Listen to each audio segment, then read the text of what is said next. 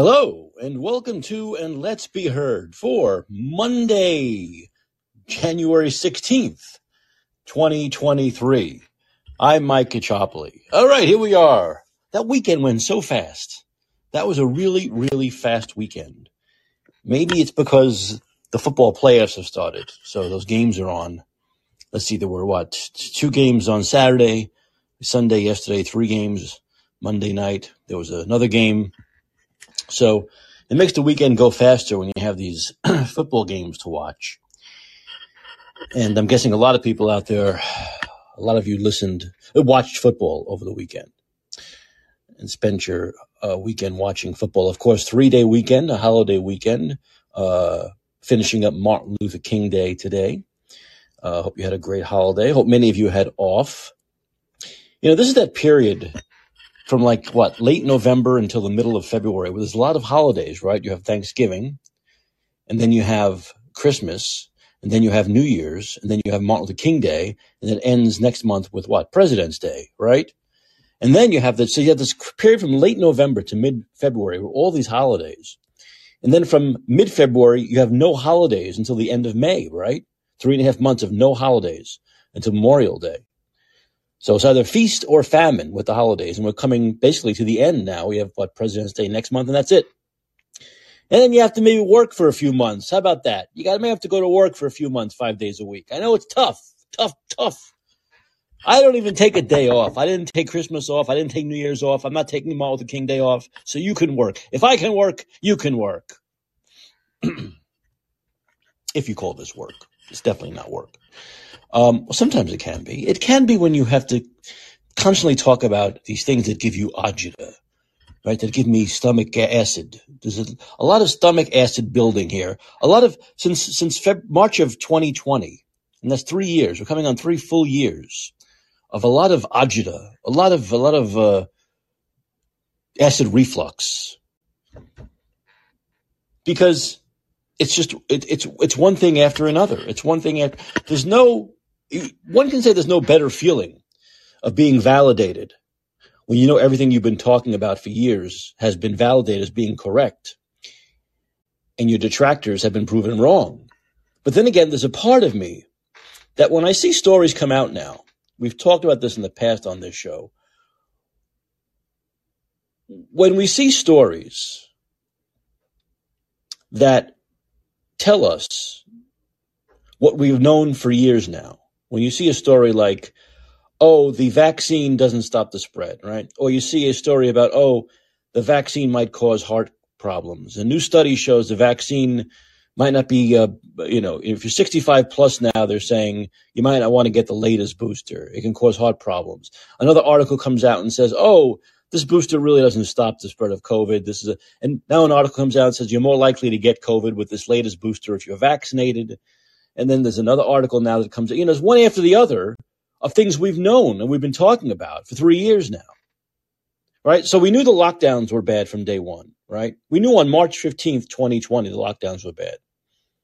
But if you said that on social media, you were canceled, you were censored, you were destroyed, your reputation was destroyed, right? By the Fauci mafia. Then we knew masks were shit. But if you said that in April of 2020, you were destroyed, canceled, censored, destroyed reputation by the Fauci mafia. All right. And then we knew the vaccines wouldn't stop the spread, that they were shit. But if you said that in, you know, in 2020, as they were coming out, you were, you were canceled, destroyed, the Fauci mafia destroyed your reputation. Now all that stuff we know is true. And now they're writing articles about this stuff, right? What else did we say in 2020? Basically from day one when they were reporting deaths. Many of us said they're overcounting them. Remember the with COVID, of COVID thing? And if you said that, God forbid, if you said that in uh, in 2020, you were totally canceled, destroyed, eliminated. The Fauci mafia destroyed your reputation. In fact, Fauci himself came out on TV several times and said, any of us, any of us that was saying that even one death that was reported is not a real COVID death were conspiracy theorists nuts. Now, of course, article comes out last Friday says, "Oh, we've overcounted." Leana Wen, remember, she was a big masker. She was a big branch Covidian, and then she realized her kids didn't like wearing masks in schools, and she changed. Uh, that's all it took, really. And now she's saying, "Oh, we, I think they overcounted. They overcounted." They overcounted the, the COVID deaths. They were doing with COVID as opposed to of COVID. Now, the article is written though, not in the regard of saying those people that were saying it since day one were right, but now we've discovered this. Now we've discovered this thing that no one leg- of legitimacy ever spoke about before. And now we're making it legitimate because we're legitimate people. I want to fucking strangle them. You see, it validates we were right all along. But I want to strangle them because the article is not written like, oh, Mike Caccioppoli and all those other people that were saying this from March 2020 ended up being right. We now have evidence they were right. They know it's like, oh, we've discovered this now. Aren't we geniuses? And aren't we being transparent by talking about it in January of fucking 2023? I want to fucking strangle them. You see? So it doesn't really give me a sense of relief when, when you want to strangle someone. That doesn't give you a sense of relief. It makes me more angry because those of us that said this, and not just Mike Caccioppoli, as I talk about myself in the third person like a crazy person. Not just me. but Donald Trump does it all the time, right? He says Trump, Trump, but other people, real doctors like like like Jay Bhattacharya, like like Marty Makary, like Vinay Prasad, like others, like Malone, like McCullough, real doctors, real doctors on social media, not fake doctors. We talked about all those fake doctors they found that were pushing COVID hysteria. But real doctors who said these things that are now common knowledge that are being written about in the legacy media and talked about in the legacy media, those people were totally destroyed by the Fauci mafia. Totally destroyed. Now, Fauci didn't come out and say, I disagree that those deaths are not real COVID deaths. They're all from COVID. I disagree with that. He, he, he, said we were all conspiracy theory nuts. He didn't say, well, we don't have enough evidence yet. It was told bullshit, of course. Of course, there was plenty of evidence to show they were overcounting them. But he didn't say we don't have enough evidence yet. Maybe a year from now we'll have evidence. We should, uh, then we'll check it out again. He never said that. He said definitively, like Fauci always says in the moment, definitively, and then either changed his mind or is proven wrong, and he's called the genius who evolves. A real doctor, if they're not sure, they tell you. They say it could be one of 17 things. I don't know what it is. We got to figure it out. That's what a real doctor does. A real doctor doesn't say, oh, I know it's this and then put you in peril because they end up fucking being wrong. But Fauci definitively said in 2020 that any of us, doctors or not doctors, that were saying that the COVID deaths were being overcounted that they were doing with COVID. Not, in other words, you get in a car accident, your bones are crushed, your lungs are crushed, and they fucking stick a thing up your nose for some fucking strange reason, and you test COVID positive, it goes down as a COVID hospitalization or death. We were saying that was happening in like the millions, not like one here and one there, in the fucking millions. We were saying that. And Fauci said, no, no, not one. He said not one. He said every single death that's officially reported as COVID is a COVID death. And if you say otherwise, you're a crazy conspiracy theorist. That's what that old fucking shriveled up nut fucking fuckhead said. Sorry for the language. But like I said, it gets me totally angry, incredibly angry. And because I'm not on terrestrial radio, I can curse all I want. You know, they can curse on cable too, by the way. Like Fox, CNN, they can curse. For some reason, though, we can't. We can lie, not Fox, but CNN. We can lie all we want, but we can't curse. Lying, cool. Cursing, whoa, that steps over the steps over the line there. But anyway, I digress. So once again, this is not like vindication for me. All the stuff that's coming out that shows we were all right. We were all right from day one. For three years, we have been totally right. It makes me angrier because of all the reputations that were destroyed by the White House, by Biden, by Fauci, by Birx, Redfield, Walensky, the WHO, the CDC. I shouldn't just limit this to Fauci, even though when I see his face, I want to punch his dumb nose down his dumb, stupid old throat. It's a, it's, it's a vast, it's a wide net. It's a wide net. And of course, there's more. Now, I'm very angry at, I got to say her name right, because if you don't say her last name right, you can get in trouble. Janette Nesheiwat. You know what I mean? If you say that name wrong. I believe it's Janette Nesheiwat. A Fox, the Fox News, one of the doctors on Fox News, right? It's her and Siegel and what's her name there, the other doctor, but she's on a lot. and she's been really good during COVID, but she said something yesterday which really annoyed me. And of course, I immediately went on Twitter and started tweeting about it. She said that she was on with Pete Hegseth talking about this discovery of the overcounting of deaths. And uh, of course, instead of saying many of us have been talking about this from day one, uh, Pete Hegseth asked her, "Was this a intentional thing?" And she says, "No, I think it was a clerical mistake. I think it was not being organized clerically." Now, of course, that's total, absolute horseshit. It was not a clerical error. You see, that's how they want to excuse things. Maybe she's got a few friends who she doesn't want destroyed or jailed. I get it. But I'm sorry, these people need to be jailed. And you cannot, you excuse the punishment when you say they didn't know better. You excuse the idea that it was intentional when we know it was intentional. Because if Mike Chopley knew they were overcounting, had these fucking professionals, doctors, scientists not know it? That's the bullshit. If doctors like Jay Bhattacharya knew it, why didn't the official numbers counters know it? They did know it. It wasn't a clerical mistake. And there were doctors like Bhattacharya who were saying over and over again for years, count it right, count it right, go back and check. They did it purposely to pump up the numbers, to pump up the fear, to pump up the vaccine sales so their fucking fat cat bitches in Big Pharma could make more money. Their friends in Big Pharma could get fatter fucking paychecks. That's why they did it. And that's why they need to go to jail. None of this excuse of, oh, it was a mistake. It was a clerical error. No, it's not a clerical. You don't have a three year long clerical error when there are people, real people and doctors telling you during those three years, you're making an error. Go fucking check it. And they never do. In fact, they censor you and they destroy you. And the Fauci mafia destroys your reputation on Twitter for three fucking years. So I don't want to hear this bullshit that it's a clerical error. It's not a fucking clerical error. They did it on purpose and they need to go to jail. Period. Boy, I've come out of the weekend firing here, have I? Oof. I have to stop drinking these.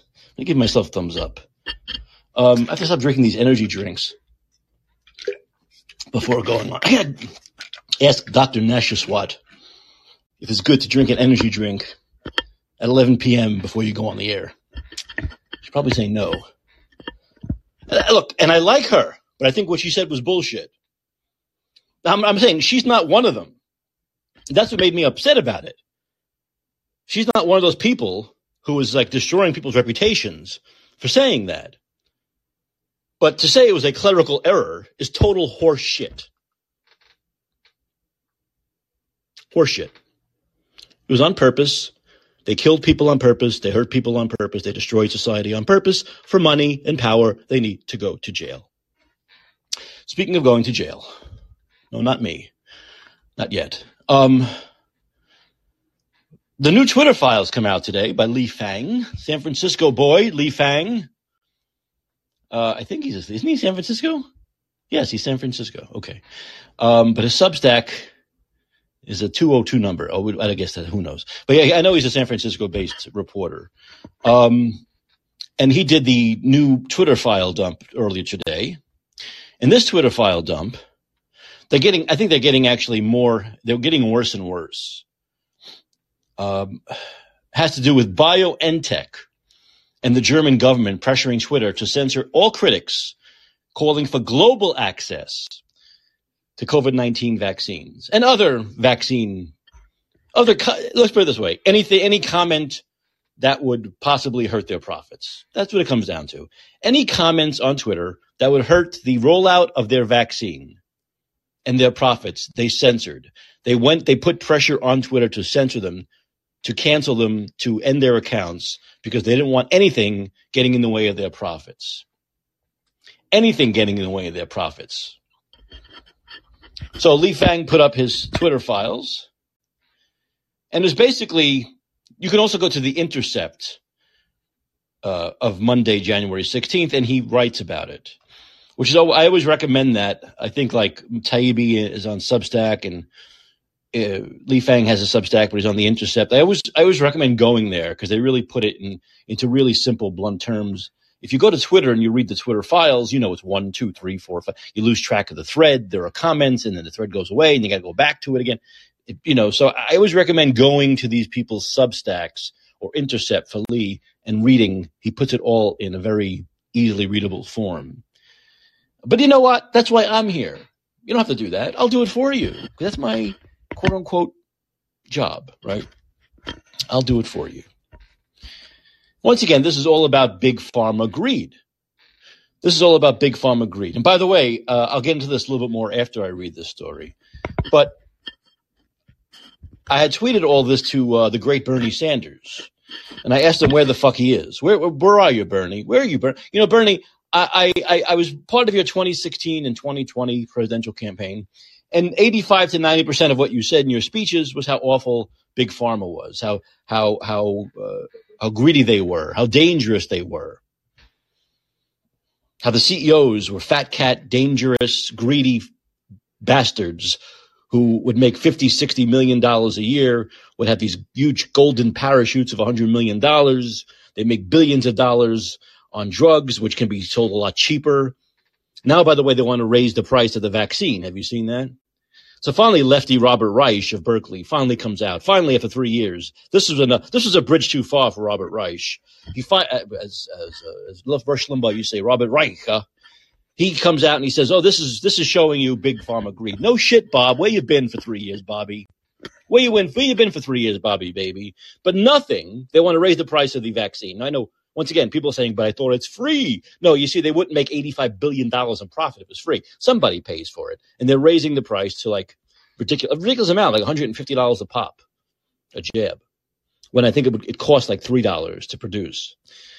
So, but where, I asked Bernie, where are you, Bernie? Where are you? All I heard as I stood there and watched you talk, I went to several rallies in person and I watched you talk over and over again about big pharma greed, about how greedy big pharma is. And yet for three fucking years, not a peep at a Bernie, not a fucking peep. In fact, the opposite. He pushed the vaccines over and over again, said people were anti-vaxxers and lunatics and right-wingers and Trumpers if they didn't take the vax. He went right where the Democratic establishment goes, right to Big Pharma's fucking asshole. He didn't say one negative thing about Big Pharma for three years. And now here, where is he now? With these Twitter files coming out, showing Big Pharma tried to censor people, stomp on the First Amendment. Where is he, Bernie? Bernie, where are you, baby? Where are you, baby? Well, you're a fucking fake. You're a phony. You're a fraud. That's where you are. All that talk in 2016 and 2020 was just to get fucking humps like me to give you fucking money, which I did. And for it, I, I self-proclaim myself a fucking mook, a fucking hump. If I've ever given you one fucking cent let alone hundreds of dollars, which I could use now, by the way. Let me read this article. Believe it or not, it'll probably calm me down. This is from Lee Fang today in The Intercept. COVID 19 drug makers pressured Twitter to censor activists pushing for generic vaccine. The social media pressure campaign was just a part of the pharmaceutical industry's successful lobbying blitz to retain patents and make record profits. So you go back to mid-December of 2020, just as the rollout of the vaccine was happening. Nina Morschhauser, is that the name? No, um, Nina Morschhauser.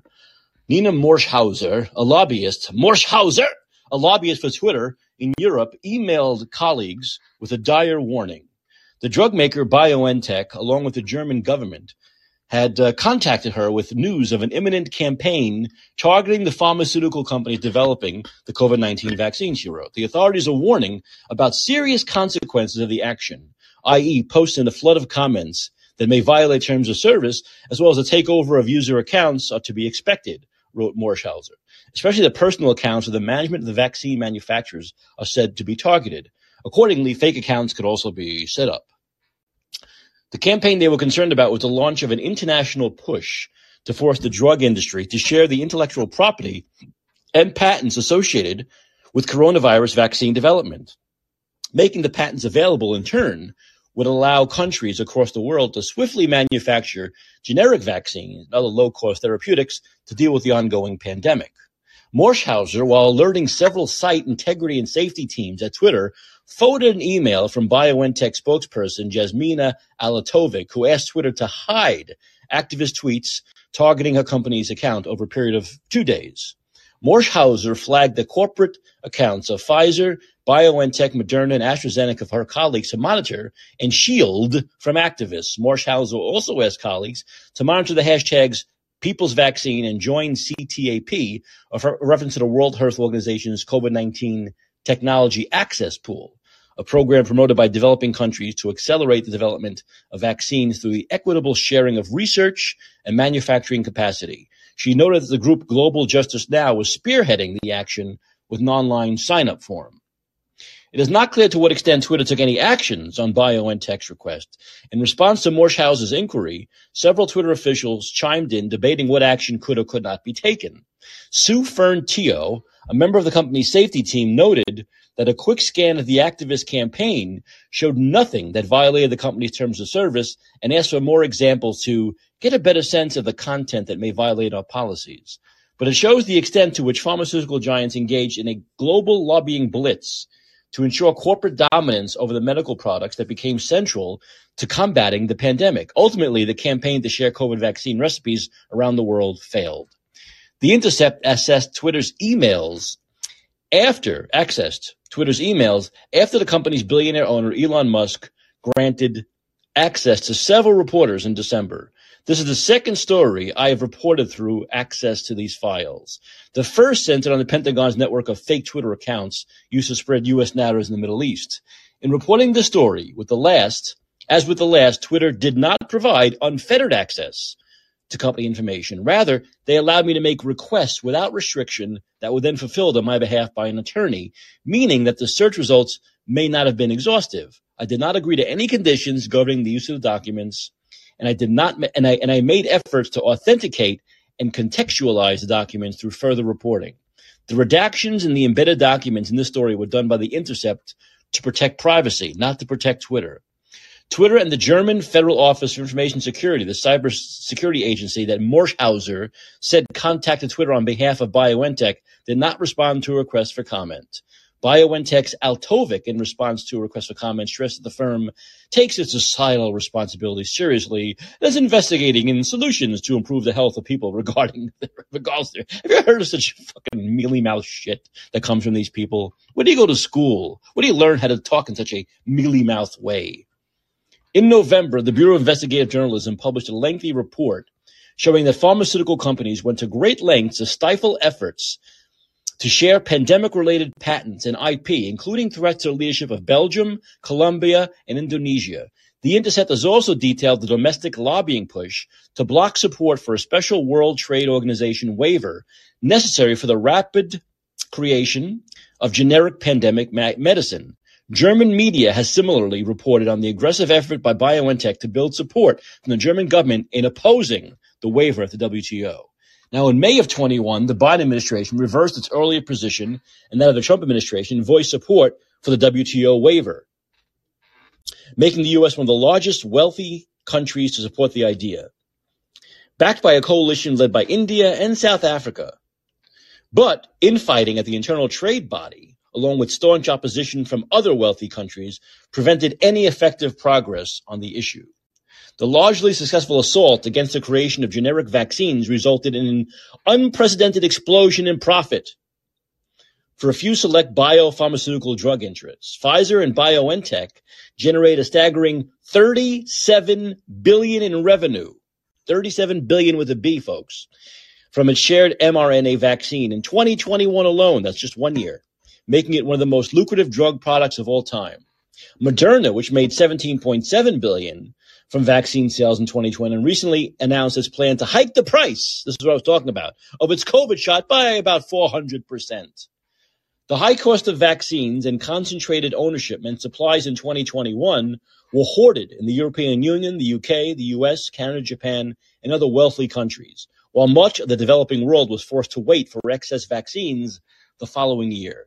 For more than two years, the global movement has been speaking out against pharmaceutical greed and demanding that everyone, everywhere, has the tools to combat pandemics, said Maaza Seyoum, a campaigner for the People's Vaccine Alliance. Whatever nasty tricks companies and governments pull, she added, we cannot and will not be silenced. Nick Dearden, director of Global Justice Now, noted that at the time of BioNTech's censorship request, much of the world was under various lockdown orders, making digital forms of protest all the more vital for influencing public policy. To try and stifle dissent, digital dissent during a pandemic, when tweets and emails, some of the only forms of protest available to those locked in their homes, is deeply sinister, he said. So, yeah, what they did basically is they made going out and, and, and protesting illegal, right?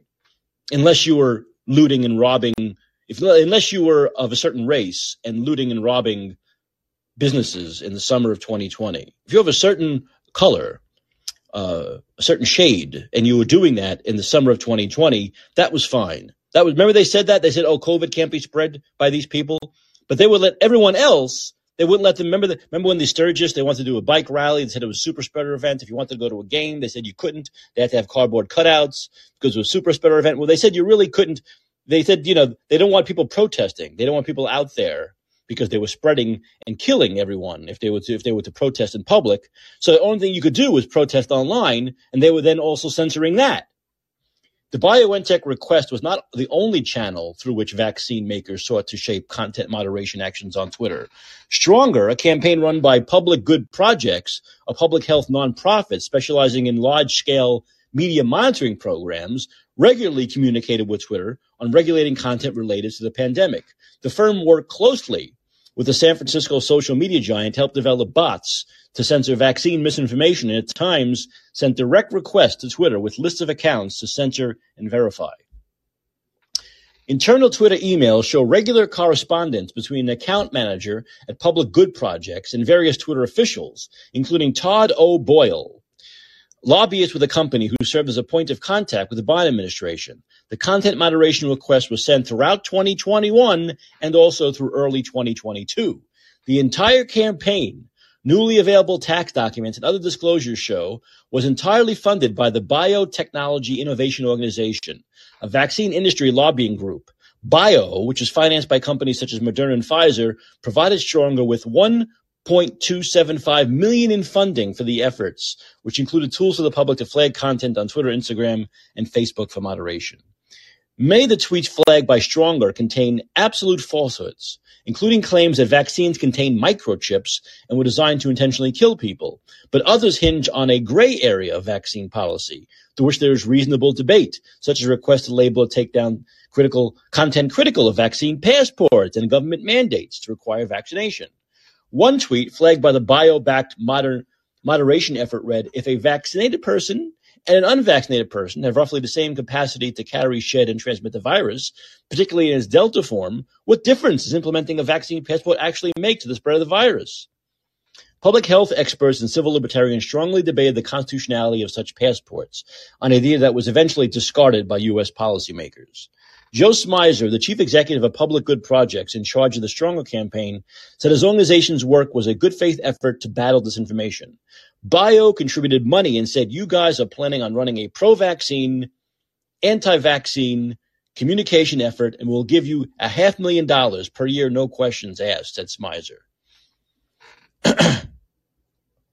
Many pharmaceutical lobby groups made exaggerated claims about the danger of sharing vaccine technology. PhRMA, look at all these different groups. This is PH, lower, lowercase ph, capital RMA, PhRMA, another drug industry lobby group, falsely claimed on Twitter that any effort to allow the creation of a generic COVID vaccine will result in placing all 4.4 million support jobs supported by the entire American drug industry at risk. Oh my God. I asked Smyser whether this group, whether his group ever flagged any content distributed by the pharmaceutical lobby as misinformation. Smyser agreed that policy debate was important, and if misinformation was spread by pharmaceutical companies, any global citizen should be aware of it but that his organization never flagged or focused on any drug industry content. I understand why someone would be skeptical because as a researcher, it matters where your money comes from, Smyser said. But he argued, my job is how do people figure out where to go to get vaccinated? And how do I encourage them to get the vaccine? That was it. Now, in, in a December 2020 email thread, further discussing how to monitor BioNTech and respond to the vaccine equity campaign engaging in spammy behavior, potentially in violation of the social media company's policies, Holger Kirsting, a Twitter spokesperson in Germany offered several links to tweets in potential violation of the policy. Two of the tweets from an account owned by Terry Bro, a retired bricklayer in a small town outside of Liverpool. The messages called on the chief executives of Pfizer, Moderna, and AstraZeneca to share vaccine technology with poor countries. Reached for comment, Bro reacted with surprise that his messages were being monitored for possible fake content. I'm actually 74 and still living said Bro with a chuckle. I was a bricklayer all my life, and just like my dad, I'm no Che Guevara, but I've been an activist, a trade unionist, and a socialist. And all I did was sign a tweet. I wish I could have done more, really. Um, let me see. There's more of this here. Oh yes. Okay. Um, what I what you get from a lot of this is basically the I mean, to try and, as, as, as Lee Fang says, to try and stifle digital dissent during a pandemic, like I said before, when tweets and emails are some of the only forms of protests to those locked in their homes is deeply sinister. So they locked you in your homes.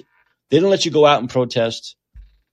And so you tried to protest online, right? Like many of us, Twitter, Facebook, make YouTube videos, and they censored that stuff as well. So you had no way to get any kind of real information out there, any kind of information that went against the, the official narrative. And so here we're seeing basically the drug companies putting a monopoly on the vaccine, right? Not letting there be a generic vaccine that could be sold cheaper to, to other countries, to, to, uh, to poorer countries. Um, and it's, it's, uh, so these, a lot of these, in this case, remember, a lot of these activists were pushing for a generic vaccine they weren't really pushing, especially in the early, let's put it this way, in the early days, when they were being told, lied to, that these vaccines stop the spread, they were simply just pushing for a generic vaccine. They weren't pushing for there to be no vaccines. They weren't being anti-vaxxers. They were just simply saying, let there be a generic vaccine, which is cheaper, which smaller, less fortunate countries can get. And they even censored that. This proves more than anything else that all they care about is their profits. Simply all they care about is their record profits. That's all they have ever cared about. And this is basically just in line with what we've seen from all these Twitter files so far, now that we're getting into the COVID stuff, right? We're getting into censoring people who went against the official narrative. It could be top regarded doctors like Peter McCullough, one of the top regarded cardiologists in this country, censored and deleted. Now, once again, this goes back to what I've said a million times about Twitter and their ridiculous asinine terms of service stuff. The, the, the original idea behind terms of service would be things like child pornography, right? Uh, you know, uh, threats to people, direct violent threats to people, organizing, organizing violence against someone or a group, that kind of stuff. Obvious. Once again, uncommon sense stuff, right? This is all we know. This shouldn't be allowed and you can censor it. What happened though, that became a slippery slope into not even a slippery slope, like an avalanche into this kind of stuff, where there were these companies, multi-billion dollar companies that felt they can put the arm on Twitter to censor what they didn't like. Why did they feel they even had the right to do that? Why did they feel comfortable doing that? Because Twitter let them feel comfortable doing it. Once again, right from the get go, this, none of this would have happened if the people at Twitter weren't these extreme wacko leftists with a political agenda. You see, that's what made them actually deep down want this to happen. They wanted this to happen. And their Trump derangement syndrome allowed this to happen on so many fronts. COVID, right? Hunter Biden, whatever it may have been. That took over. Trump derangement syndrome took over and infested their brains. And this is what happened. From day one, they should have simply said, no, we're not allowing any kind of censorship requests from anyone, be it the FBI, the CIA, the government, big pharma, multi-million dollar corporate. No, no. You go and you get a judge's order. Just like you would have to go to get a judge's order to go into Brian Kohberger's parents' house, you go and get a, a order if you want something released. If you want some information released. Otherwise, if a judge doesn't say we have to do something, we're not doing it. You have no access here. Okay? Your influence is no good here. That's what they should have said from day one, and none of this would have happened. But they let these people in. And their Trump derangement syndrome, combined with their extreme leftist agenda, combined with the fact that it made them feel powerful to censor people, powerful to have friends in places like Big Pharma and the CIA and Elvis, whatever the fuck his name is, Chan at the FBI in San Francisco, and those ridiculous 80 FBI officers in San Francisco whose whole job it was to censor citizens. It felt they felt important. You feel important when you have quote unquote important friends that rely on you. So all this happened. I'm not going to go too much into the psychology of it because I think they're all assholes and they should all be prosecuted and go to jail for these kinds of things, for these these obvious, obvious constitutional violations. They're obvious First Amendment violations. Obviously, people were hurt and died from these things. So they should actually be, once again, punishment is the utmost importance. And when you say something like Dr. Nesheiwat, that this whole idea of overcounting COVID deaths was just a clerical error, just human error, a, a, a legitimate mistake in organization, you're letting these people off the hook. And that's a no-go with me, baby. Okay? That's a no-go with me. We're not letting these people off the hook. We're not letting them off the hook. What they did was illegal and it was intentional.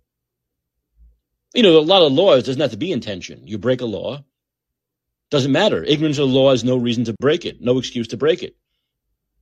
Otherwise, you could break any law. You could say, "Oh, I know you can't go through red lights." When did that? When did that start? I didn't know you can't dr- drive drunk. When did that happen?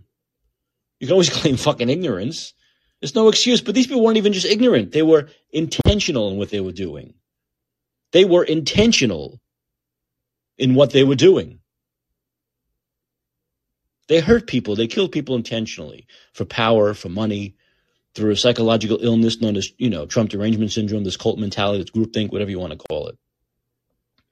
And then we're seeing that repeated over and over and over again. Over and over and over again. And I think we'll see a lot more of it. Uh, let me go to the first call of the week, and it's Bill. Hey, Mike, can you hear me okay? Yeah, of course. Well, I put a couple things in the live chat. The first thing, the bivalent vaccine, the CDC has just issued a alert on the bivalent vaccine regarding potential stroke. Mm-hmm. They say they need to study it more. Have you heard about this? Which one is this? There's, there's more and more now. Is this the one with the stroke in the in the 65 plus category demographic? Yeah, yeah, yeah. Okay. I think this That's that, that's the la- that's the latest uh, side effect we're hearing about, right? Yeah, yeah, yeah. yeah. Of course, when you consider now, what are we talking about? A a variant that has is what what I mean, what's the potential death rate of this variant? It's isn't it down to like a cold level or something? I don't know. I mean, the whole thing is bizarre that they would.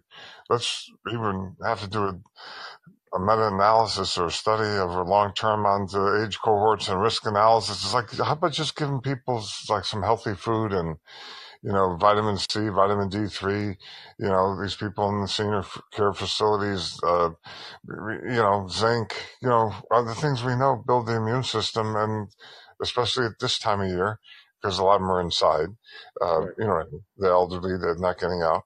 And they're the ones most vulnerable. And, and just like you would do for any flu season. Do you know what I mean? This is just just nuts that there's this thing out here that can. Well, let's see now. It's alert for stroke, but they're still recommending it at this point. You know, and a lot of and a lot and, and a lot of other countries have not by the but a lot of countries have now stopped it by this point, especially for certain age groups.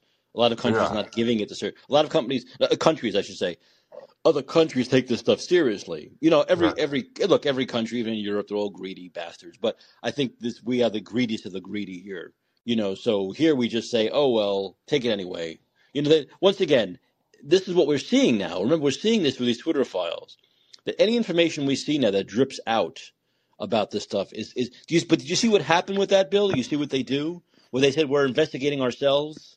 We're investigating ourselves, and we, after our 24-hour thorough investigation, we decided that nah, there really isn't a link between that and strokes. So take it anyway. Take it. Take it. Enjoy it. So it's, Yeah. it's, it's all bullshit. What they do is they throw this, and Fauci, that son of a bitch, Yeah. what he does is he comes out and goes, "Well, look, this shows that they're all be they're so transparent. Uh, they're, they're, they're. But they do it on purpose this way. This is the game they play. They make it look like they throw you a little pea, a little pebble, and say, "Oh, we're being transparent, and we're going to investigate this." And then 24 hours later, they come out and say, "Oh, nothing there, nothing to see here. Continue driving." It's come on, it's, we, it's such a game. It's such a sham. It's such a sham.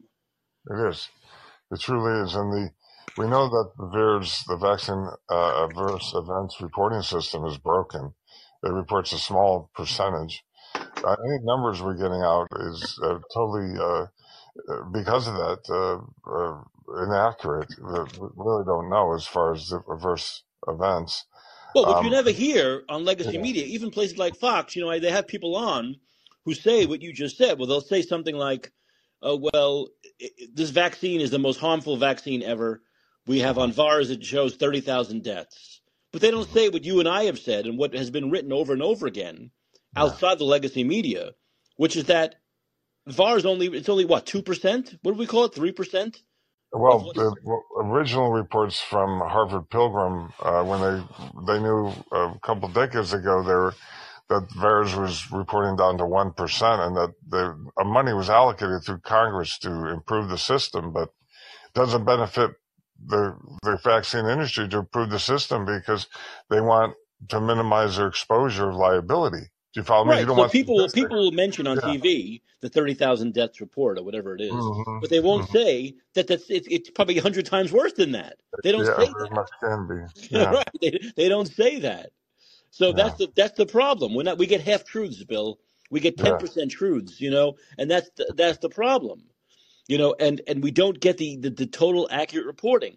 Like I said, like I said at the beginning of the show, it's we were saying this, you and I, and many of us were saying from day one that Yeah, all these COVID deaths were being rep- overreported. That it was yeah, with COVID, not of COVID. That people right. were going in with seven other things, but they were going in with Mhm, seven other comorbidities, and they stick that stupid thing up their nose, which half the mhm. time is wrong anyway.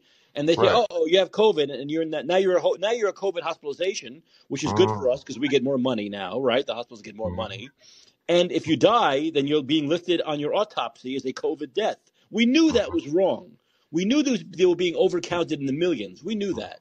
And now, of course, they come out with a, a study. You know, Leana Wen comes out and says, "Oh, I think I think they've been overcounting them a little bit here. I think they've been ah. overcounting them a little bit here." So it's it's this kind of stuff that makes me incredibly angry, Yeah, incredibly angry, because we never ever get the whole truth. Yeah, yeah. And then to, speaking of that, um, there was a, a substance that, that been on the super, um, natural food store shelves for two decades, N-acetylcysteine, that's a precursor to glutathione that helps detoxify the body. And they found it to be very therapeutic in regards to COVID. And they actually, there was a point during the, you know, whatever we want to call it, I call it pandemic, that they you couldn't buy it. They pulled it from the shelves because the FDA prevented the it to be marketed for a period of time. Now now you can again. So right in the worst part of COVID, they literally you couldn't buy NAC N-acetylcysteine. It was like what the heck? They knew it worked before, then and they literally removed it. You know, I was like, that this is so weird. And now then, of course, the FDA is trying to ban it permanently. I just put up a article that was in Natural News, which was dated recently, 2022, and it's, it's like, what?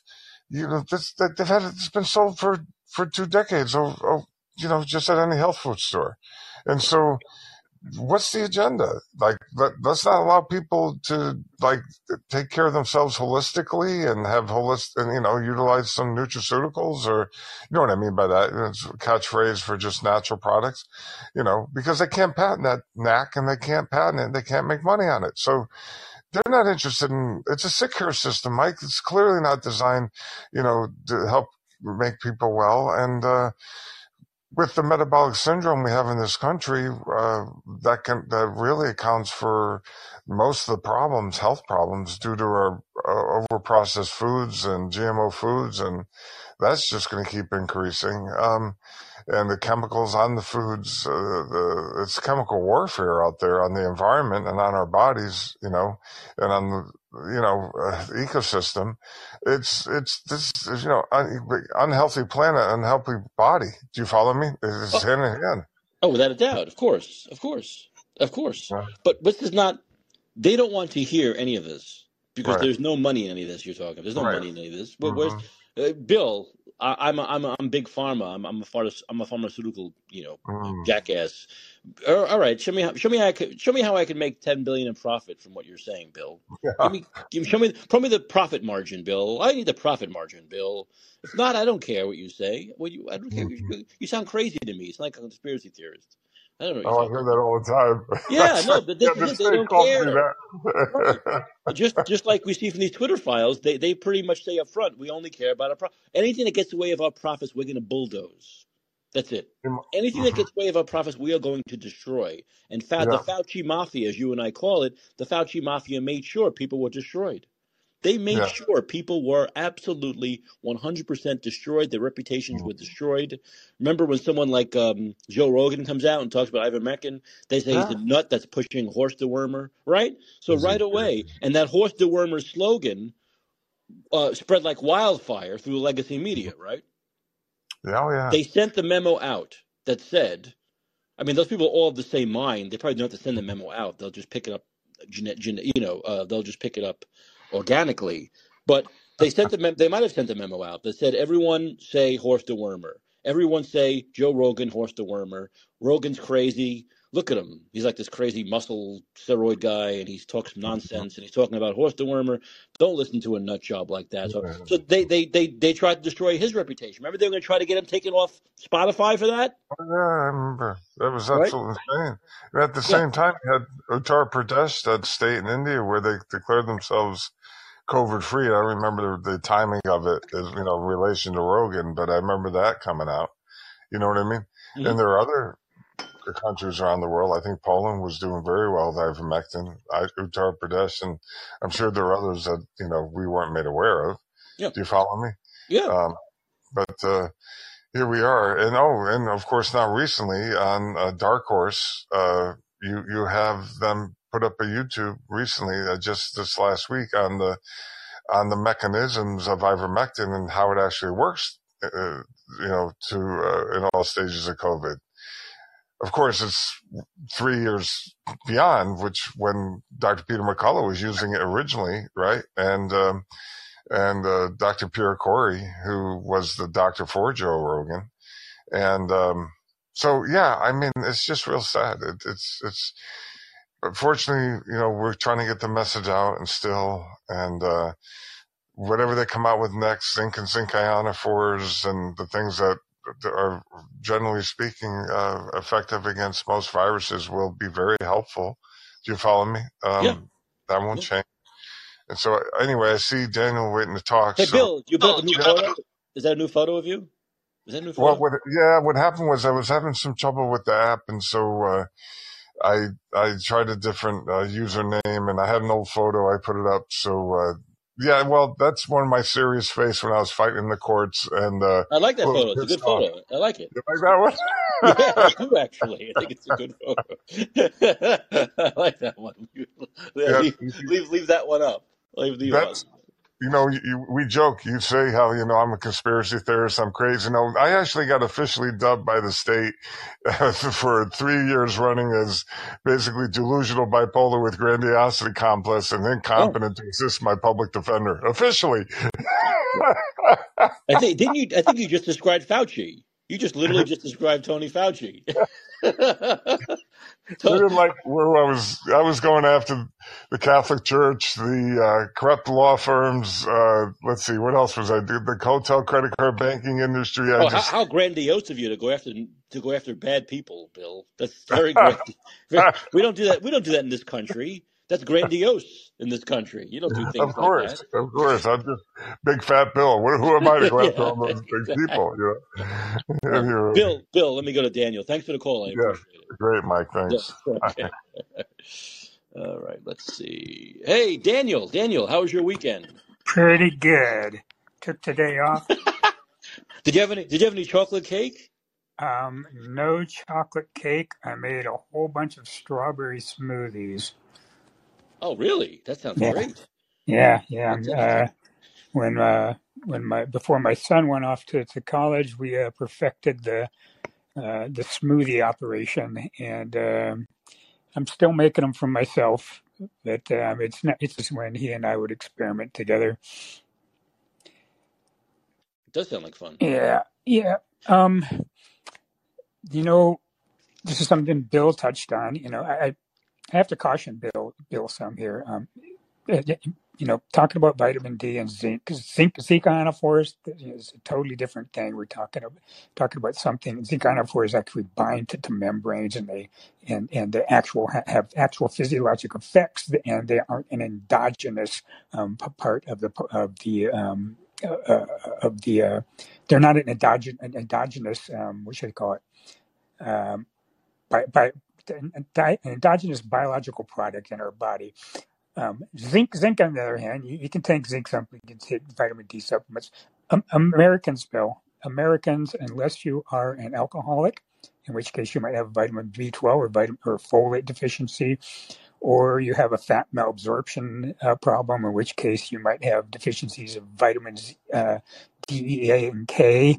Um, but, but, you know, other than other than those two biggies, um, but, uh, Americans do not have a dietary deficiency problem, despite the huge, gigantic supplement industry there is in this country. Let me let me let me just wait, wait, wait, wait. Daniel. I what we you. have, what we have in Daniel, this country. Wait Go ahead. Wait a minute. Go ahead. Finish it. Go ahead. Good. What we have in this country is a dietary excess problem.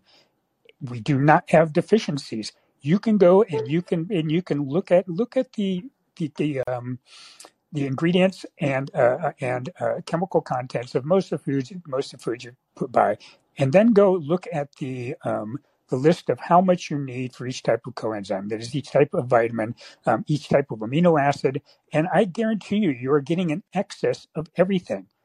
You're intake in excess of everything. Oh yeah, but I think I think it's a person by person basis. I I, I no no no. Wait a minute, Daniel. We, Daniel, can I, Daniel, let me talk for a second. I went to the doctor about two, a year ago and I did a blood test and I had vitamin D deficiency. I work out. Five, wait a minute. I work out five days a week. I'm not obese. I eat. I eat well. I eat regular meals. I get all my vitamins and minerals. But yet I still had this vitamin D deficiency. So what did the doctor tell me? He said take four thousand. I was it was it, I use four thousand of of of um of vitamin D for about six months to a year, and I did, and it took my levels back up to normal. So I had well, I, I had a deficiency. Let me tell you something about your vitamin deficiency or vitamin D. Look up online, you can do this. Um, look up online and try to find what an accepted vitamin D level is. This is something I've done long ago. Mm-hmm. And the, the wide, there is an extremely, and I'm talking orders of magnitude range for what is considered to be a normal vitamin D level there, if your doctor told you he you had a vitamin D deficiency, he's full of crap. Well, but, you, if, if you Daniel, had a vitamin Daniel, D deficiency, Daniel. Mike, you would have had it all along, and you would have had serious problems from it. The most notable problem you would have had would have been something like rickets, which is eh, eh, which you would have seen in your lower extremities, for example. Bow-leggedness is a common, very common, and you used to see it in America when we didn't have these dietary excesses. You used to see people with bow legs and those bow legs were due well, from rickets from but, vitamin but Daniel, D there's there's certain. I mean, you could be slightly below the level or very far below the level. I'm not saying the le- the range. What I'm telling you is the range for vitamin D normality is extremely wide. I guarantee you, Mike, unless you have a fat malabsorption problem, and I'm sure you do not, you do not have a vitamin D problem. And I don't care what your doctor told you, you don't have a vitamin D problem. Well, look, this is coming from this is coming from an MD. You know, just like Jay Bhattacharya, I'm an MD. No, I understand. I, I, I, I do research. I understand. Just like Jay, I don't practice. He does I understand, research. but you know, but you know, this, you've gone, but Dan, you've gone for blood tests, and you know that LabCorp or whatever it is, they have a range. they have a range, right. and what I'm telling you is the range for for most vitamins, let alone vitamin D.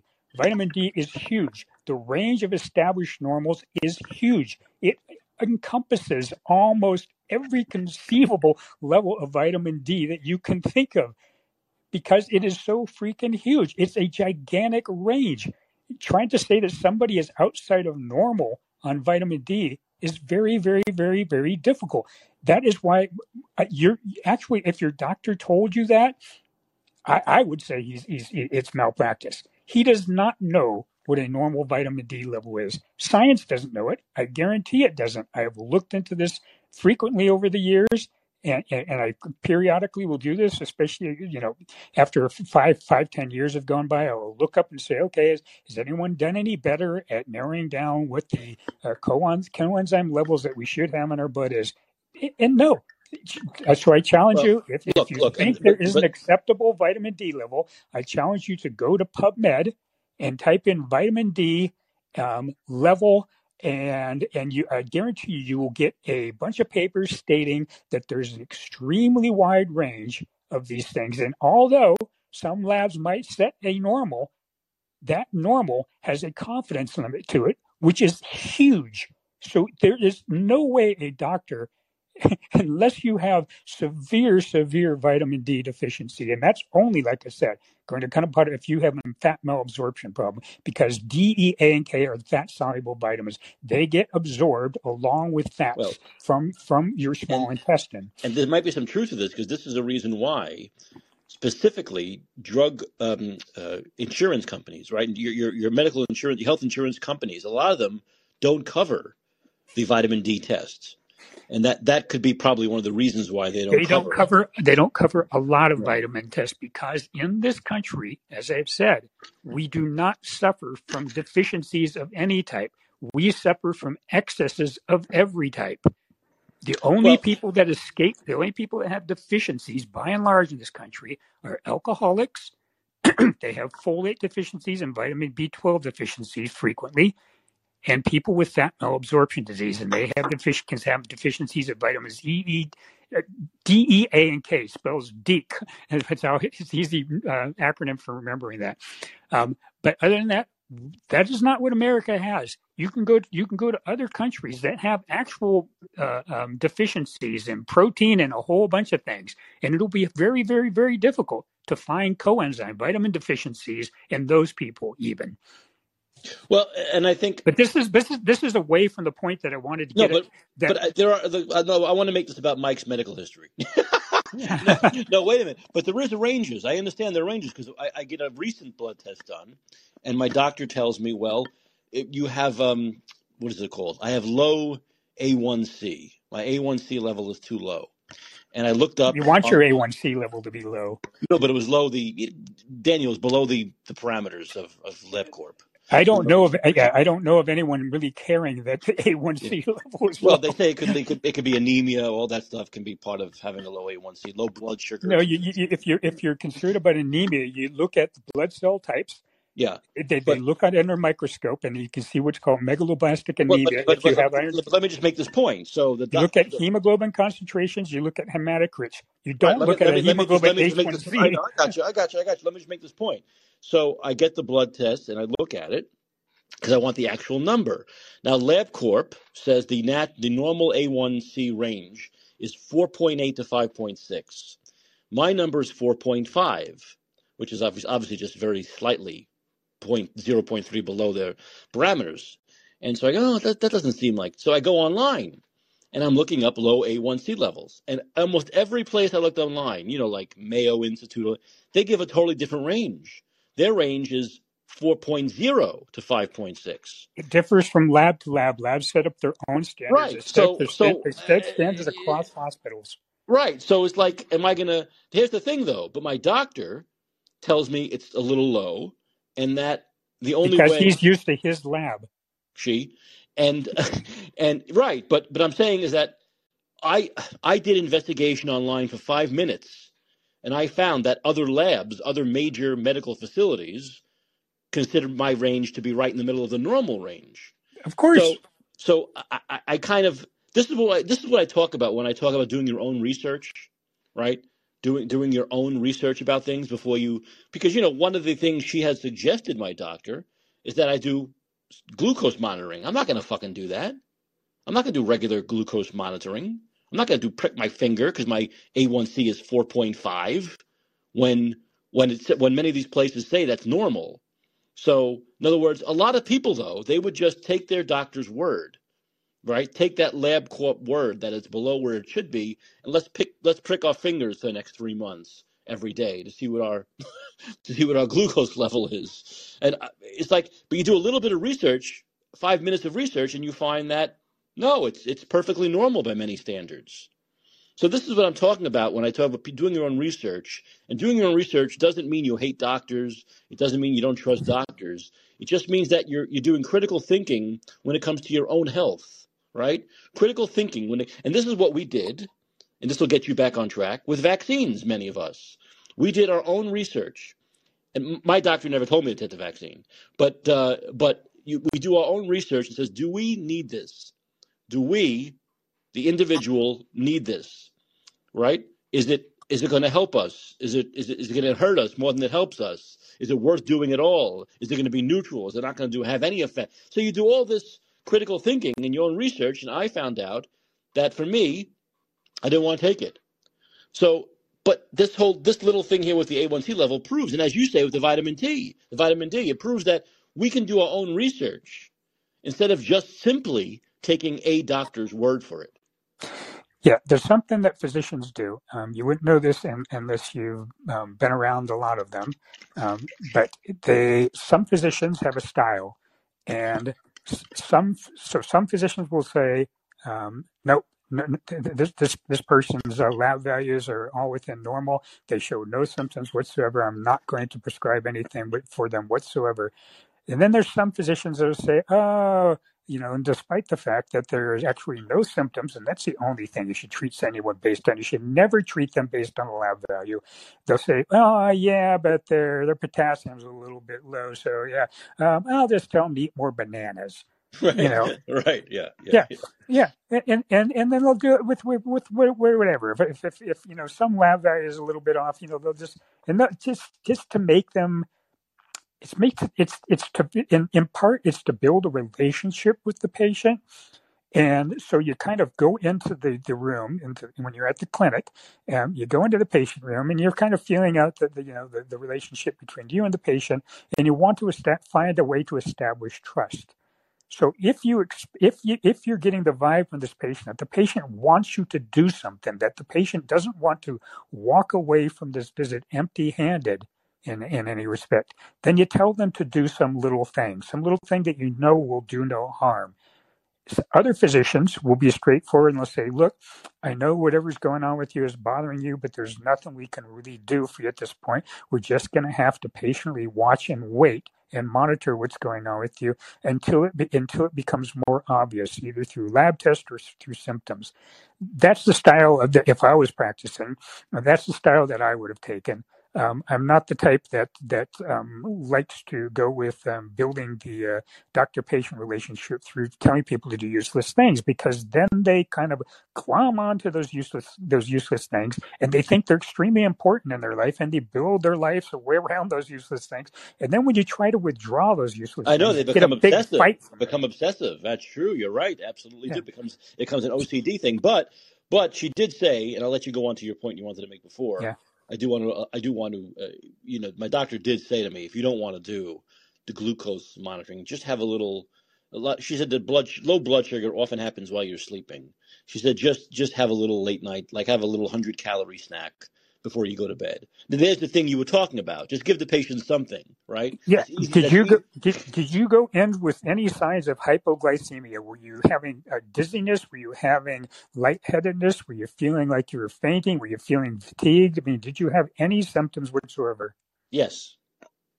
Should I Okay. go? Should I go into my symptoms on on the show? No, no, no, no, No. no. You don't want to do it because I don't want to know if you really had a vaccine or not either. I mean, that's that's nobody's business. But I, I really would like to get back to my original point. That was Go just going to be a side thing. Yeah. Yeah. So the side thing was that, that I was trying to say was was was this, and I really didn't want to take it long on. What I wanted to agree with Ben on, with with, with Bill on, um, or, or at least point out where he is heading in the right direction, is that one of the big reasons that um, pharmaceutical companies, and you can see some of this in the in the Twitter files that have been released over the last few weeks.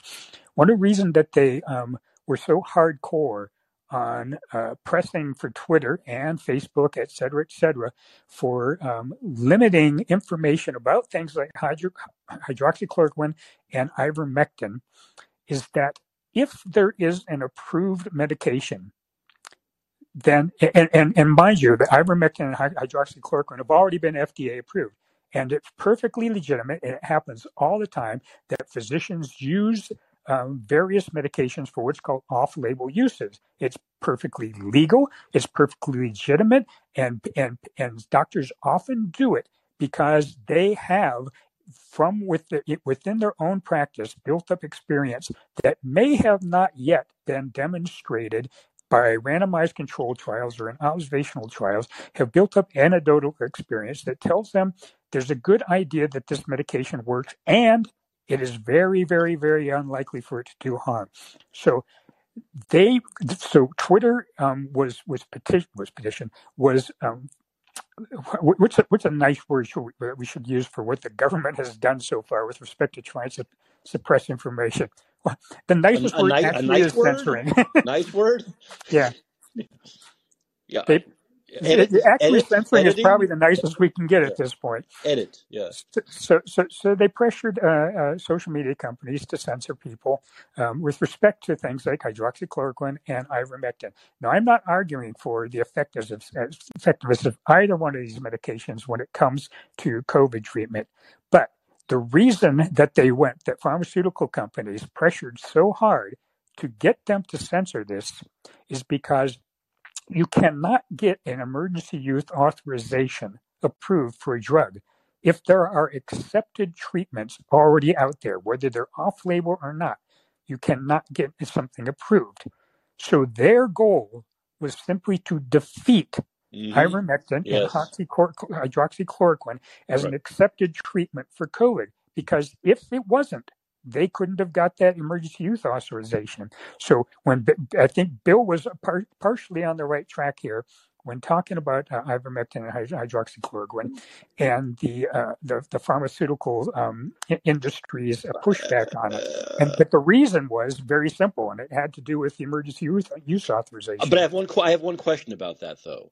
In order for a drug to be considered, as you said, a useful drug to combat something, the FDA would have to label it that, right? The no. FDA wouldn't. It, the FDA... it only it, it would only have to have been demonstrated in trials of some sort. And so, whether it was originally FDA approved for that reason or not, it could be off-label used and and in some and, and, in trials. So they didn't want the trials to happen. They didn't want hydroxychloroquine trials to happen. They didn't want ivermectin trials to happen, and they wanted to suppress all mm. okay. um, uh, all how, we, how should we say this? All pushes from the public for for those trials to happen. Yeah, that's what I was going to say. I was going to say like people like myself saying, or even yeah. Joe Rogan saying, you know, this is a thing that could work. Isn't yeah, going to isn't, isn't, isn't yeah. going to make isn't going to be isn't going to. There was nothing wrong with people saying, hey, you know, I'm hearing a lot about this. Um, they're they're they're, right. they're, very safe drugs. I'm hearing that they do have uh, uh, antiviral effects. Um, is there anything to this? And and if the uh, pharmaceutical, or I shouldn't say that, but if if the uh, medical science uh, uh, industry said, well, yeah, that might be worth looking into. They should have been allowed to look into it, right. but they weren't. But they weren't. Right. And the big reason for it is, as as stated, is is that they simply weren't going to get that uh, emergency use authorization if there was something out there that could already be treated. And so, what did we get instead? We got the world's shittiest vaccine. That's what we got. That's yeah. that's and, and we learn every day how how shitty it really is. It gets shittier by yeah. the day. Yeah. Really, it does get shittier. And there's, there's one last point I want to make. Yeah, yeah, one last point I want to make because I had some time today because I took um, today off. I was out for a, a long walk and I was listening to a um, a Twitter Spaces call, which says uh, you know 600 people in there. Uh, Aaron Kheriaty was in there, Dr. Kheriaty, and um, um, oh, I'm trying to forget it.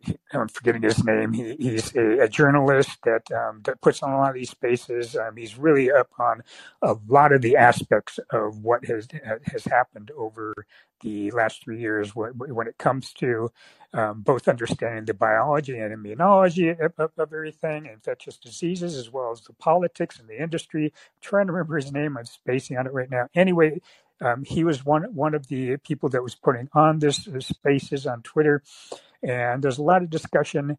And then there was some people on the cons on the con side kind of disagreeing with them on things. One thing that um, one of the speakers keep kept bringing it up, and I hear it from a lot of people when walking around talking to people in daily life, is that yeah, yeah, the vaccines don't prevent transmission, don't prevent infection, and maybe, uh, maybe they're causing more uh, adverse effects than we'd like, but they they still save lots of lives. Bullshit. And no, there's no there's no proof of that, Daniel. You know that. I know there's no proof yeah. of there's there's yeah. no there's no randomized controlled trials of of course no. that shows that there's no observational trials that anyone can believe. Here's yeah. the one thing that I want everyone to know that's listening now and could pass on to people and it's something we talked about before, I think. By the time these vaccines, so this is the, the question is, is it possible that these vaccines could could have saved lots of lives. Here is the the most ironclad reason when you talk to somebody that believes it is so. The most ironclad reason that is very unlikely that it saved many lives at all, and it's this: we have good estimates of what the infection fatality rate is those infection fatality rate um, numbers that we have that have come mostly from John Ioannidis out of Stanford were somewhere in the 0.002 to 0.003 range. And we also know from studies on T cell reactivity that that, that number for, for the infection fatality rate is likely to be a big overestimate by a factor of at least two, possibly three. And we know this because that the studies of T cell reactivity have shown that people with negative serology tests still have strong, specific to the SARS-CoV-2 virus T cell reactivity. Yeah. So, so we know that there that that that denominator in the infection fatality rate is actually bigger than the one Ioannidis used. But Ioannidis had to stick to the CDC numbers for deaths and he had to stick to the best thing he had because T cell reactivities are much harder to do. So he stuck with serology. So that 0.002 to 003 range or, or so is, let's start with the 0.002. We, we could take, it would be legitimate to half the 0.003 down to 0.0015 because what I told you about T cell reactivity. But a good conservative estimate for what fire is 0.002 at the time when 30% of our population had received at least one dose of the SARS CoV 2 vaccination from whichever vaccine, at the time when 30% had been vaccinated, there was approximately 600,000 people said to have died from COVID uh, in the United States. Divide that number by 0.002, and you get an estimate of the number of people that have been infected. That right. number is 300 million. That is 90% of the population. Yeah. That, so it's impossible. So it, it simply does not admit the possibility of anybody of significant numbers having been saved from these vaccines because almost our entire population essentially our entire population at that point was taking into account T cell reactivities, which aren't, you know, reflected in serology, taking into account that this IFR is likely an overestimate. At that time, in, essentially our entire population had already had the infection. They, they had a natural immunity already, which is superior. We know this. We know it for every vaccine. Yes, of course. We know, we know, we know. So, and, and so it is simply impossible for the vaccine to have made much of a difference when it comes to life saved. You and I have you and I summarized. We have so gone well. over this before. Yeah, well, no, this but, is something but, that I, I, I want to, uh, your listeners, whether listening live or in the future, this is what I would really like them to take away from from the moment that I have here tonight. Is is that fight back push back when you hear people talk about this vaccine saving lives. It is very unlikely that it has saved many at all. Right. Yeah, exactly. Well said. Okay, that's my high point, and I'm signing off. Thank you. Thanks for the thanks for the call. No, of course, it, it's not. We've talked about this before. Nothing they have done has changed the trajectory of this virus.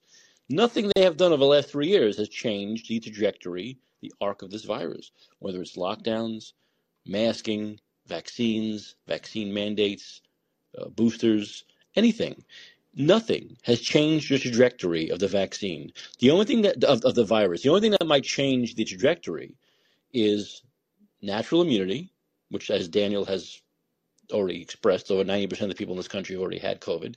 And the weakening, the natural weakening that natural immunity does to a virus, the, the variants that get weaker and weaker and weaker.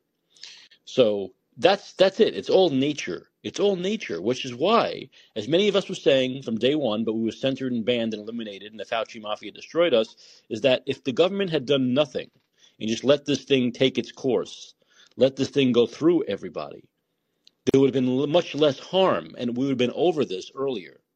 There would not have been children who were five years old who who are, two, reading like they're two years old, right?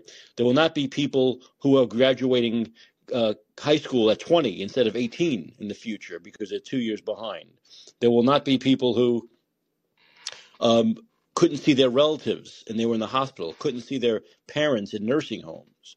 There would not be people who committed suicide, children, teenagers who committed and contemplated suicide because they couldn't see their friends, because they couldn't go to school, so on and so forth so on and so forth. People getting sick and dying from the vaccines, with each subsequent jab, more deaths and injuries. None of this would have happened.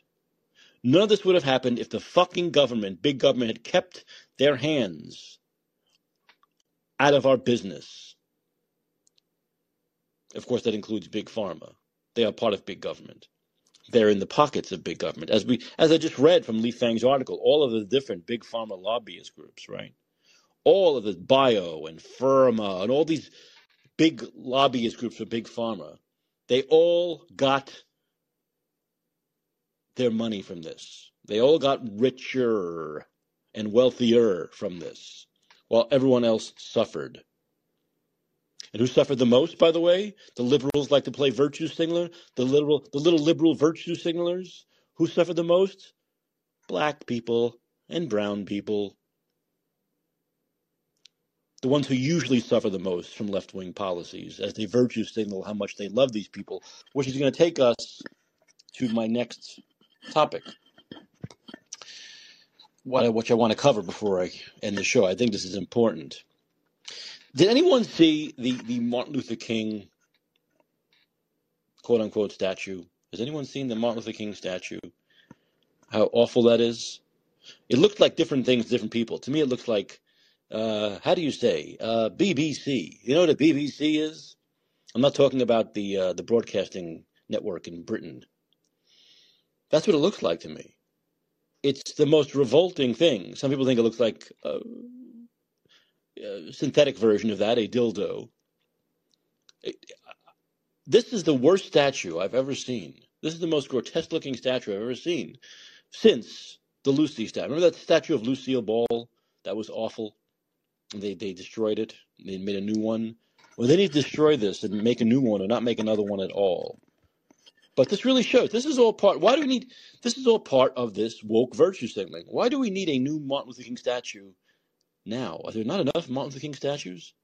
But in this in, in, intense environment of wokeness and virtue signaling, we have to show how virtuous we, we are. They want to make a statue of Martin Luther King and his wife embracing, and this is what they come up with, and it's absolutely grotesque. It's disgusting. So, on top of that, on this Martin Luther King Day, as we wrap up Martin Luther King Day, Martin Luther King weekend, listen to this one. Listen to this one. Sit down. Sit down. Uh, get out your digitalis if you need it. San Francisco committee, a committee in this shithole I live in, in this absolute shithole. I want you to envision people who, who don't live here, or maybe haven't been here in a while. When you want to think about San Francisco, think about the a, a good visual, a good visualization is the toilet in Trainspotting. You know the toilet in Trainspotting? That's what San Francisco is right now. San Francisco, a, a, committee, a San Francisco committee, whatever that is, proposes. Listen to this: a five million dollar, five million dollars to longtime black residents as reparations for systemic oppression. This was written about in the Washington Examiner today. A San Francisco committee is proposing giving $5 million opportunities for tax credits and debt forgiveness to all longtime black residents as part of reparation efforts for decades of racism and systemic oppression. The San Francisco African American Reparations Advisory Committee released a 60 page draft detailing reparations plans and requirements that people have to meet in order to receive monetary compensation. The goal of the committee is to address the public policies explicitly created to subjugate black people in San Francisco. By the way, there are about 10 of them. The last I saw, the population of African Americans in San Francisco was 3%. 3%. Uh, by upholding and expanding the intent and legacy of chattel slavery, while neither San Francisco nor California formally adopted an institution of chattel slavery, the tenets of segregation, white supremacy, and systemic repression and exclusion of black people were codified through legal and extra legal actions, social codes, and judicial enforcement, the draft states. Chattel slavery, the most common form of slavery, allowed people to be bought, sold, and owned forever. To receive this one time $5 million payment, a person must, be, must have identified as black or African American on public documents for at least 10 years and be 18 or older. Then residents must meet at least two criteria, which include but are not limited to being born in San Francisco between 1940 and 1966 and 1996, and personally or the direct descendant of someone incarcerated by the failed war on drugs. Residents can also be eligible if they are descendants of someone enslaved through chattel slavery before 1865. A, a, lump sum payment will compensate the affected population for the decades of harms that they have experienced and will address the economic and opportunity losses that black San Franciscans have endured collectively as a result of both intentional decisions and unintended harms perpetrated by city policy, according to the draft. The draft also proposes that the city supplement lower income recipients' income to reflect the area's median income, about 97,000 annually, for at least 250 years. It also looks to finance a comprehensive debt forgiveness program and introduce tax credits for payroll tax, business tax, and property tax, among others. Racial disparities across all metrics have led to a significant racial wealth gap in the city of San Francisco. By elevating income to match AMI, black people can better afford housing and achieve a better quality of life. The committee's plans target areas such as education, homeownership, business ownership, and entrepreneurship in the name of being equitable. Many of the proposals ask the city to acknowledge the harm done to black people and to take steps to prevent future harms in education, the draft seeks to retain and support more black educators, as well as create pathways for black students to pursue both traditional and non traditional educational opportunities. While the city's slavery era disclosure ordinance already includes a fund for remedying economic and educational conditions, the draft claims it is not making as much of an impact as it appears, and this plan would take things, oh, a step further. Contributions are voluntary to date. There have been zero contributions to this fund, the draft states. The ordinance would have much more of an impact if contributions were mandatory. In June, the committee will submit its final plan to Mayor London Breed, the San Francisco Board of Advisors, Supervisors, and the San Francisco Human Rights Commission. the Washington Examiner reached out to the committee, Board of Supervisors President Aaron Peskin, and Mayor London Breed for a comment. Yeah, I, I see your comment, Lance. Says five percent. Well, I've I've seen three percent, but as you say, even five percent is incredibly low. So this is, of course, absolute insane left wing bullshit. This is the total clown car insanity, off the wall sickness of the left that they would come up with something like this. First of all, it's unconstitutional. It's unconstitutional. Secondly, because this is what you call uh, this is un, this is not this is unconstitutional because this is once again this would be like saying let's give white people five million. If I, if I said we're going to give white people five million dollars, believe me, that would be challenged in the court, and the Supreme Court is unconstitutional. So giving any one racial group the money and not the others is, of course, unconstitutional. It wouldn't pass muster. It wouldn't. This is just more incredible, stupid virtue signaling. Virtue signaling. I remember who they're virtue signaling to. I just said three percent black population. Lance looked up five percent. Let's say four percent. So who are they virtue signaling to? You say they're virtue signaling. They want to get votes it's obviously not the blacks. It's not the black people. In fact, I bet you could talk to many black people and they'll think this is absolutely disgusting and horrible. It's the white liberals. It's the white liberals. It's the white liberal elitists in San Francisco that they're virtue signaling to. It's their votes they're trying to get by showing how equitable they are how equitable, even though we know no one right, no one that exists now has any real connection to slavery. Has not, no one that exists now has any has been held back by slavery. The people that exist now weren't even held back by the civil rights issues of the 50s and 60s. Even the civil rights violations of the 50s and 60s have nothing to do with most of the people who are living in San Francisco in the year 2023, let alone chattel slavery. That's how insane this is.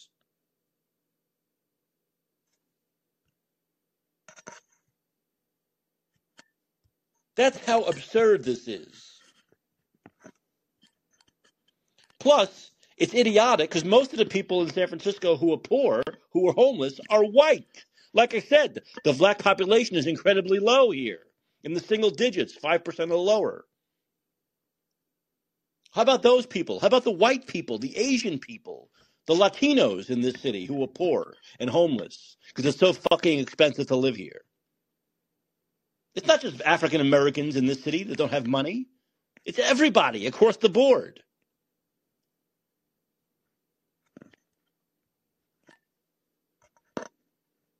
Five million dollars. So you're you're making a black, you're making an African American rich. You're giving one person five million. They become a multimillionaire, wealthy, rich overnight as reparations because of slavery. Three overnight multimillionaires, giving them five million dollars each.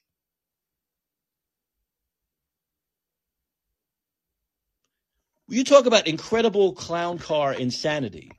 And once again, you will find many black people who say, this is not, we don't want this. This is what the government wants. They want people, especially minorities, to be beholden to them, to need them, to say, you're worthless without us.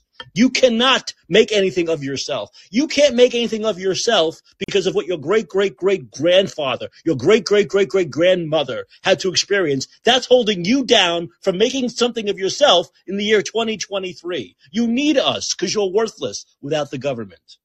That's why you won't see it on CNN, you won't see it on MSNBC, but if you watch Fox News, you'll see plenty of black people, regular citizens and politicians, everyone saying, we don't want this. This is not what we want to tell. This is not what we want to pass down now to our children that you need the government, that you're worthless because of something that happened 150, 200 years ago, that you need the government.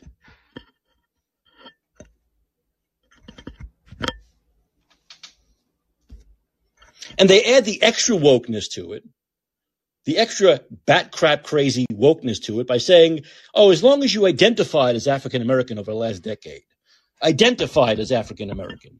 Like if you identified as male, if you identified as female, if you identified as one of the 96 genders. All you have to do is identify.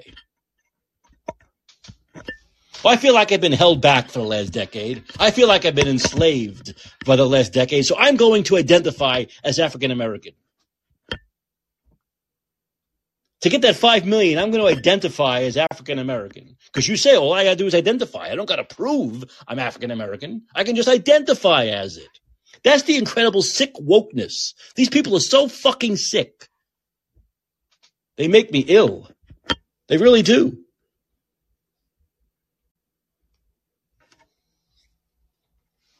I don't know. Uh, uh Lance, what's up? Is it means tested? I don't. I, I It doesn't seem to be means tested.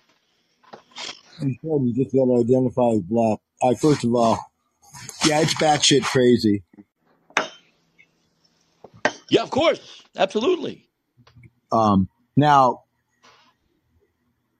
at this time, three thirty, I just did a long music show. Everybody like, do more, do more, because you know I got a, a eclectic taste and all that. I, I don't want to get to a debate, but just to present this as a sidelight, which is I think interesting but about because I, I, you know, I'm in favor of reparation, but I was at the position being a lefty. I thought to myself, I'd sign the bill if I was a governor, or president, and there was reparations bill. I'd sign it, but I couldn't embrace it and defend it really robustly. I, I could until recently. But anyway, this is batshit crazy. Even if you think reparations are a good idea, this is batshit crazy. But the example I would give is the Scalia court, very conservative, but very big on property rights. At least they used to be consistent on some stuff. And there were treaties, Indian treaties that said forever and ever. Uh, just 30 seconds. Uh, that said forever and ever. The Iroquois, of course, we know how sophisticated they were. They signed treaties that were for 200 years. They started filing lawsuits on these treaties that were up. They were legit written contracts. They had printed copies of it, you know, uh, in the archive and everywhere else, or places. Anyway, uh, from the Articles of Confederation, which up until 1789, remember we had a government, even though it wasn't the overall arching government, it was Great Britain, until we formed ours in 19, uh, you know, eight, 1787, before that Articles of Confederation. They said, no, that's not the official government until the Constitution. Okay, they didn't win those. But 1787, 89, they started winning lawsuits 200 years later because the leases were up. The t- uh, the Oneidas owned because of a lawsuit, the town of Salamanca. They said, look, we're not going to move you all out and take it over and move in, you know, Oneida's in. Pay us 10000 a year. That's all. They, they made it a symbolic thing where we own the town, but we're not going to kick everybody out. And they've won a lot of them since then. And that's one example of reparations that can actually be traced back that far. And again, 10 more seconds when you did the when they did the urban renewal and they destroyed a neighborhood, let's say it was seventy percent black, thirty percent white, the whites could go somewhere else and pick up the pieces if they happen to be caught up in that. The blacks were put in projects with quote unquote free or cheap rent, but no equity for generations. So that's another thing that's traceable with real deeds, and it was a real harm done that blacks could not recover from the way white people could because of the redlining and all the rest of it. Where one or two black families they let you one, they literally would say one black family, okay. If you have two in the whole zone, redlined, you know, like zip code kind of thing, or smaller than that, but a neighborhood, you couldn't allow two, white or black, would nobody would get insurance, and so that caused a lot of white flight, etc. But so. Uh, you finished, Lance? That was very quick. Um,